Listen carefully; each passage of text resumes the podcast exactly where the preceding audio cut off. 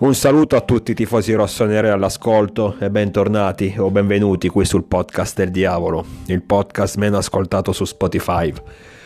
Ormai ci avviciniamo giorno dopo giorno al 4 gennaio, data in cui riprenderà il campionato, noi saremo chiamati a scendere in campo alle 12.30 a Salerno contro i padroni di casa, riprenderà la rincorsa al Napoli capolista più 8 su di noi Adesso venerdì, questo venerdì il 30, ci sarà l'ultima amichevole contro il PSV ad Eindhoven e poi potremo tornare a concentrarci completamente sulla stagione. Perché come ho detto già in precedenza sarà d'obbligo dare il tutto per tutto in ogni partita perché sono convinto che nonostante l'inizio di stagione dei partenopei sia stato praticamente perfetto. Dicevo, sono convinto che pure loro perderanno colpi, anche perché non mi sembra che abbiano tutto sto squadrone. Eh? Però noi dovremo essere bravi ad approfittarne. E quindi partiamo già da Salerno a fare tre punti e a ritrovare soprattutto la nostra identità. Ed è proprio questo l'argomento del podcast di oggi Ossia, cosa deve fare secondo me il Milan nel 2023 per ritornare ad essere il Milan che abbiamo conosciuto, che stiamo apprezzando, che ha vinto lo scudetto, che è tornato in Champions. E il Milan che comunque in questa stagione non è che stia facendo così male, alla fine siamo secondi, siamo agli ottavi in Europa, quindi sicuramente abbiamo visto momenti nettamente peggiori. Però ci manca qualcosa, ci manca quella sicurezza che avevamo lo scorso anno che ci ha permesso di conquistare appunto il diciannovesimo tricolore, quella consapevolezza, quella tranquillità, perché il Milan che ho visto almeno, ripeto, poi io parlo sempre di opinioni personali, non sono un esperto, non ho mai detto di essere un esperto, sono solo un normalissimo tifoso che prova a dare la propria opinione sperando di azzeccare il più possibile, senza però l'arroganza di pretendere di avere ragione. Però almeno dal mio punto di vista, in questa primissima parte di stagione Ripeto, nonostante i risultati non siano stati neanche così negativi, perché è vero che siamo a meno 8 dal Napoli, però se andiamo a vedere il cammino fin qui fatto dai rossoneri, abbiamo sbagliato veramente poco. Più che altro mi viene in mente. Mi vengono in mente i due punti buttati in maniera davvero brutta contro la Salernità, eh, sì, contro la Cremonese, Cremona in una delle ultime partite, mi pare che fosse la penultima partita prima del lunga sosta per il mondiale. Il discorso è stato, almeno fino a questo momento, che appunto il Napoli, il cammino del Napoli è stato praticamente perfetto, quindi potevamo fare ben poco. In una situazione, diciamo, normale saremmo secondo me a meno 4, meno 5 della vetta. Considerando appunto quello che i ragazzi di Spalletti hanno fatto fino a questo momento, ci ritroviamo a meno 8. Il problema quindi non è tanto il, i punti che abbiamo in classifica, non è tanto, non sono tanto i risultati in sé che abbiamo ottenuto fino a questo momento, ma il modo in cui li abbiamo ottenuti. Perché troppe volte, oltre al già citato incontro con la, Cremonese, dove ragazzi lì io sono ancora incazzato e sono passati mesi ormai, e sono ancora incazzato per quella partitaccia dove avremmo dovuto vincere dopo appena 20 minuti e invece ci siamo ritrovati fermi sullo 0-0 creando poco o nulla.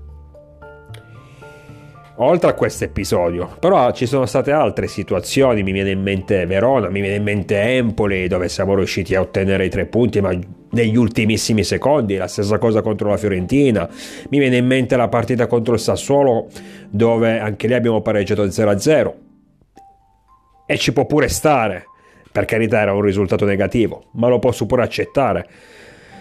Ma in quel caso abbiamo pareggiato giocando male e non dimentichiamoci del rigore parato da Megnan su Berardi. Magari avremmo perso pure quello. Quindi il discorso è quello che io sto puntando, su questa cosa sto puntando da settimane da settimane, continuo a dirlo. Il nostro problema è la fragilità. Siamo diventati una squadra fragile.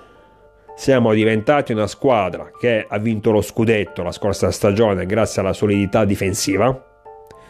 C'è stato un periodo nelle ultime partite, le ultime 10 partite più o meno, praticamente non subivamo gol, ma neanche se bombardavano il campo. Adesso invece non solo subiamo gol, praticamente almeno un gol a partita ce lo prendiamo sempre. Ma spesso rischiamo perché quello che ho detto e ribadito, non, tan- non è tanto la quantità, la quantità di gol che subiamo, ma la quantità di azioni offensive da parte dei nostri avversari che subiamo. Ed ogni volta siamo lì a tremare, ogni volta hai la sensazione che possiamo prendere eh, gol. Ogni situazione, quando invece lo scorso anno non era affatto così capivi che la squadra era solida, capivi che la squadra, poi per carità il gol lo puoi prendere sempre, ma c'era quella sensazione che avremmo subito gol soltanto se avessimo fatto una, una, una cazzata.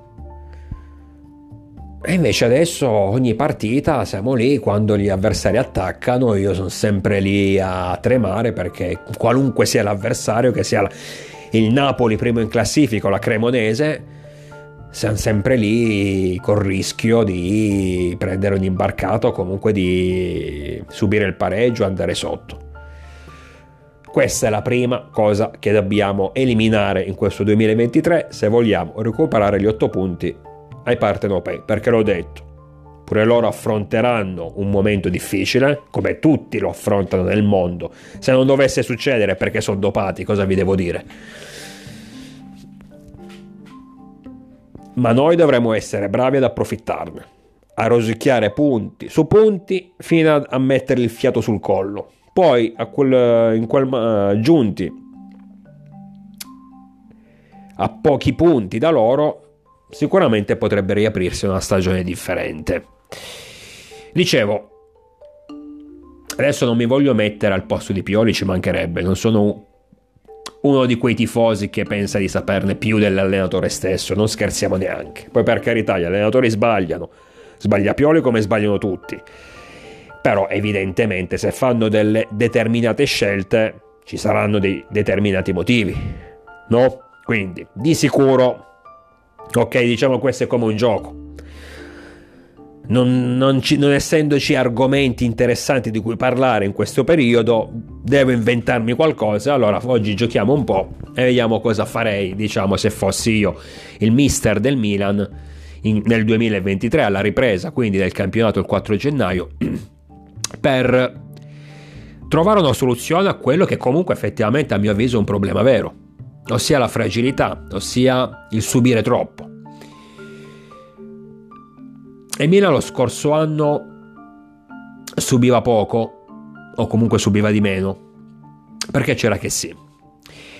Ma non tanto per il giocatore stesso, che tra l'altro la scorsa stagione, a parte le ultime partite, non è che fece dei, dei miracoli. Non è che, che sì sia stato, no? Questo gran giocatore lo scorso anno. Però stava in una posizione del campo che a me non piace, non piace vedere in quella posizione un giocatore dalle quali, con le caratteristiche tecniche di che sì, però nel, nel Milan secondo me ci sta benissimo giocando noi con un centrocampo a due, ossia il trequartista. Perché vedere che sì, trequartista dove prima dove anni e anni fa ci hanno giocato i vari Savicevic, i vari Roberto Baggio, i vari Boban, ci ha giocato anche Sedorf. Vedere uno come che sì, mi viene da storcere il naso sicuramente. Però quando giochi con un centrocampo a due, secondo me, un centrocampo sicuramente fisico, perché Benasser e Tonali non sono due che si lasciano superare facilmente, però un, centrocampo leggermente più tecnico. Hai bisogno di uno stantuffo, hai bisogno di un uomo in più che magari faccia la spola tra centrocampo e tre quarti.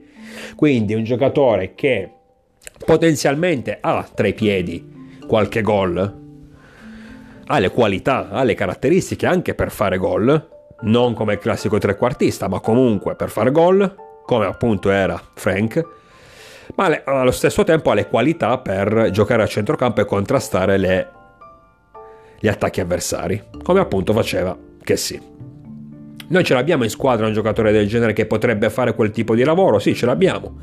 E infatti io giocherei in pianta stabile, almeno poi per carità ogni partita se non, secondo me ormai il concetto di squadra titolare è passato nel calcio moderno perché bisogna adattare la squadra titolare all'avversario che si va ad affrontare e soprattutto ehm, anche alla, a, nella, nella partita stessa, nei 90 minuti stessi, bisogna vedere, bisogna cambiarla la squadra titolare perché una partita può evolversi in tanti modi.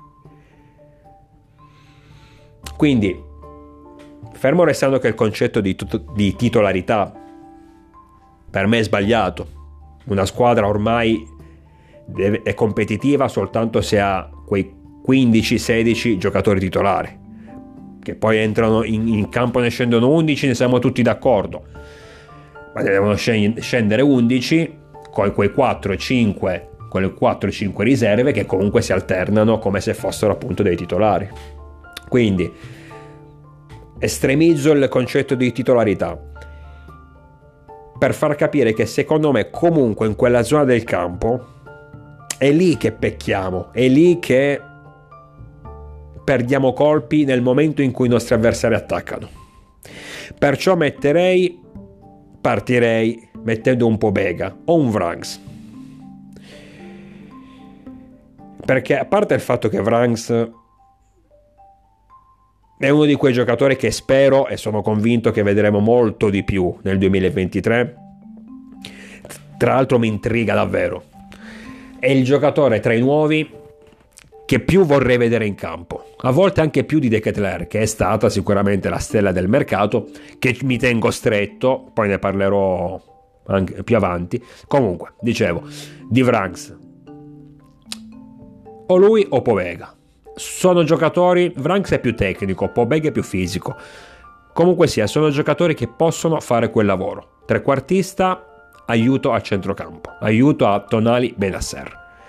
Nel momento quando non abbiamo palla e quando dobbiamo contrastare gli attacchi avversari.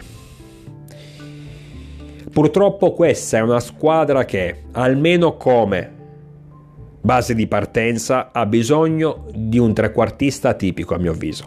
O cambi modulo e giochi con un centrocampo a 3, ma lì è un altro discorso. Oppure ti metti, ti piazzi e secondo me è meglio un uh, trequartista tipico che sappia fare sia la fase d'attacco che la fase di difesa. Fase d'attacco naturalmente con caratteristiche tecniche diverse dal classico trequartista quindi se metto lì un po' Bega non mi aspetto che mi faccia il colpo di classe, non mi aspetto che mi faccia il gol a giro sotto l'angolo, ma comunque sia mi aspetto che sfrutti anche in fase offensiva le sue caratteristiche fisiche e anche tecniche, perché comunque Tommaso non ha propriamente dei piedi da buttare, per eventualmente no, far gol pure lui ma soprattutto quando i nostri avversari attaccano mi aspetto che il trequartista tipico, che sia Pobega, che sia Vranks, loro due perché sono secondo me gli unici in rosa che possono fare quel tipo di lavoro, mi aspetto che aiuti il centrocampo e di conseguenza aiuti anche la difesa. Perché poi è tutta una catena. Nel calcio, in campo, è tutta una catena. L'attacco deve saper aiutare il centrocampo in modo che poi il centrocampo abbia più facilità nell'aiutare la difesa, in modo che la difesa abbia più facilità, abbia più facilità nell'aiutare il portiere. Nel momento in cui c'è un, troppa divisione tra i vari reparti, è lì che prendi le imbarcate. Mi viene ad esempio in mente, adesso così ogni volta quando penso a questo concetto mi viene in mente il Milan di Leonardo, vi ricordate giocavamo con Pirlo, Sedorf, eh, Pato, Ronaldinho, Borriello. non mi ricordo se c'era pure qualcun, qualcun altro, ci, ci sarà stato pure qualcun altro, magari mi dimentico. Comunque giocavamo praticamente dal centrocampo in su, erano quasi tutti uomini prettamente offensivi. Tant'è che era una meraviglia occhi, eh, per gli occhi quando avevamo palla noi e andavamo ad attaccare l'avversario. Spesso e volentieri facevamo anche diver- diversi gol. Era una squadra che comunque di gol ne faceva, ma nel momento in cui subivamo gli attacchi avversari era una tragedia. E se vi ricordate, noi quell'anno prendemmo tanti gol, l'anno di Leonardo, dove comunque se non sbaglio ci qualificammo al secondo o terzo posto, no? non ricordo benissimo. Comunque l'anno di Leonardo noi prendiamo tanti gol, considerate che in difesa avevamo Neste e Tiago Silva. cioè, è un paradosso, no? Che dice hai, hai in difesa due dei, gioca- due dei, difensori più forti nella storia del calcio, non in quel campionato, non nel Milan, nella storia del calcio. Eppure riuscì a prendere tanti gol. Ma perché? Non perché erano brocchi quei due all'improvviso. Assolutamente, perché normale per quanto tu possa avere dei grandissimi difensori centrali, e noi avevamo la creme della creme, in assoluto, la creme della creme, ma se sti poveri cristi si trovano sempre, ogni partita, 5, 6, 7 volte da soli contro gli attacchi avversari, completamente mm, isolati, è normale che poi ti prendi le imbarcate. E infatti quella era una squadra come questo Milan che subiva gol. Quelli, noi, eh, in quell'anno ne subivamo molti di più. Ma come dicevo prima, non erano soltanto i gol che prendi, ma anche le occasioni che concedi agli avversari. E ogni volta era da battaglia ne potevamo fare 5, ma ne potevamo prendere 4 o 6 addirittura. Non ne abbiamo mai presi né 4 né 6, però per dire. Adesso ho, ho, ho, estremizzato, ripeto, ho divagato un attimo sul Milan di Leonardo che non c'entra nulla con il Milan di Pioli, stiamo parlando di epoche diverse, di giocatori completamente diversi. Però quando il, il concetto secondo me è quello, noi Purtroppo non possiamo giocare con un centrocampo a due, ma secondo me adesso a livello europeo è difficile gio- che una squadra possa giocare con un centrocampo a due. Parte i top team assoluti.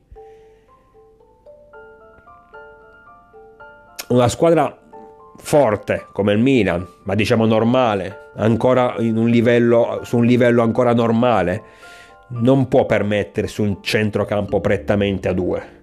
Deve per forza avere giocare con un centrocampo a tre, diciamo, ma con il terzo di centrocampo che fa la spola da la tre quarti, centrocampo, difesa, ok? Un po' com'è che sì. Non possiamo permetterci questo. Quindi significa perdere un po' in fase offensiva, perché sicuramente quando giochi con Leao, Giroud o Orighi, mm, De Ketler, Rebic magari sulla destra, se non è lui è Salemaker o Messias, sicuramente c'è, hai una potenza di fuoco in fase davanti sicuramente più importante, però rischi troppo in fase difensiva. Rischi troppo quando sono poi i tuoi avversari ad attaccare.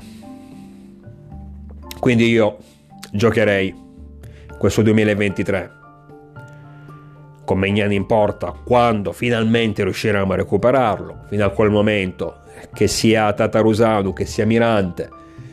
Speriamo magari di un arrivo anticipato di Sportiello, comunque sia, Megnani in porta, difesa con uh, Calulo e Tuomori che secondo me sono la coppia centrale più affidabile, una, in assoluto una delle coppie centrali più forti tecnicamente, anche più affiatate a livello europeo. Teo Hernandez e Calabria da una parte e dall'altra. Centrocampo con Tonali e Benasser.